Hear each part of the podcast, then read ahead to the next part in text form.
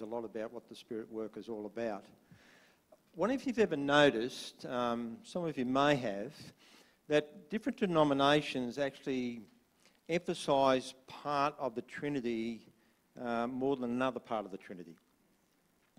Um, like the Catholics and the Anglicans, probably maybe the Presbyterians, probably emphasise God the Father a little bit more than God the Son and God the Holy Spirit.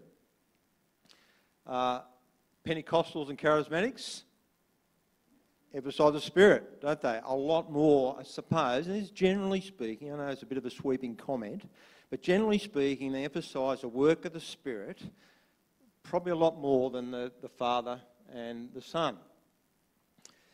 So where do you think the Salvation Army sits, generally? We talk a lot about the blood of Jesus Christ, don't we? You know, and his life and his sacrifice and, uh, and how we are to be like him uh, in our lives. And over the years, we, we have emphasised, it's sort of, we, we land as a denomination a little bit more than the Father and the Spirit, even though we speak about the other parts of the Trinity uh, we seem to emphasise as a Salvation Army about getting saved and, you know, you need to know Jesus Christ personally because he died for you and rose again, you know, and all that that means for us. But uh, a good friend of mine even reminded uh, a group of leaders this week that we worship a Trinitarian God Father, Son, and Spirit. And this weekend, we're going to talk about the Holy Spirit, obviously. And it's probably not a surprise, as I heard you, well, a lot of the questions when the survey went out was can we hear a little bit more about the work of the Holy Spirit? I don't think that's any surprise for the Salvation Army and people in it. And uh, we haven't been naturally, um, we spend a lot more time talking about the Son than the, than, than the Spirit. So this weekend uh, is going to be an exciting weekend because God is here by His Spirit and He will work in and through us as we are open to Him. Tomorrow, that short film probably encapsulates my whole first talk tomorrow.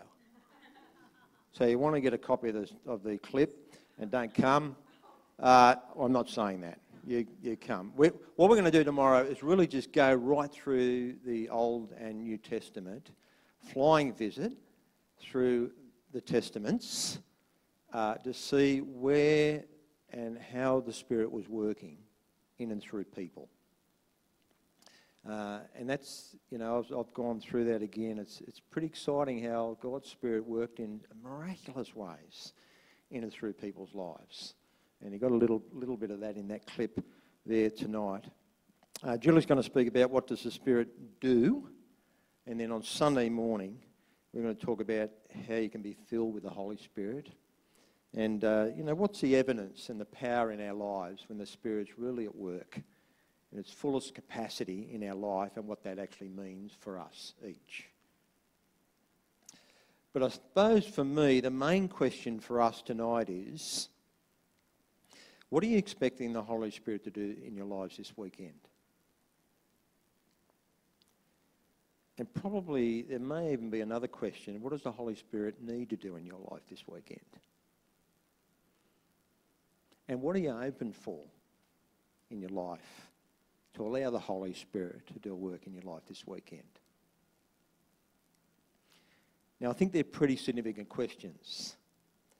And if we start, when we start tonight, as we consider His Holy Spirit, part of the Trinitarian God that we'll concentrate on this weekend, He will indeed prompt us. He may even poke us at times. He might even challenge us and make us feel uncomfortable. Who knows? But I want you to be open to that. Because being open to that and being uncomfortable, and I, I'll tell you what, I've been uncomfortable a few times, probably more than a few times. But at the end of the day, God actually wants the best out of us by working in our life and challenging us in different ways, bringing us something new into our life. I'm going to get Julie just to read uh, Psalm 3, and these are our, look like the key verses, not Psalm, Ephesians, sorry, Ephesians 3, Psalm.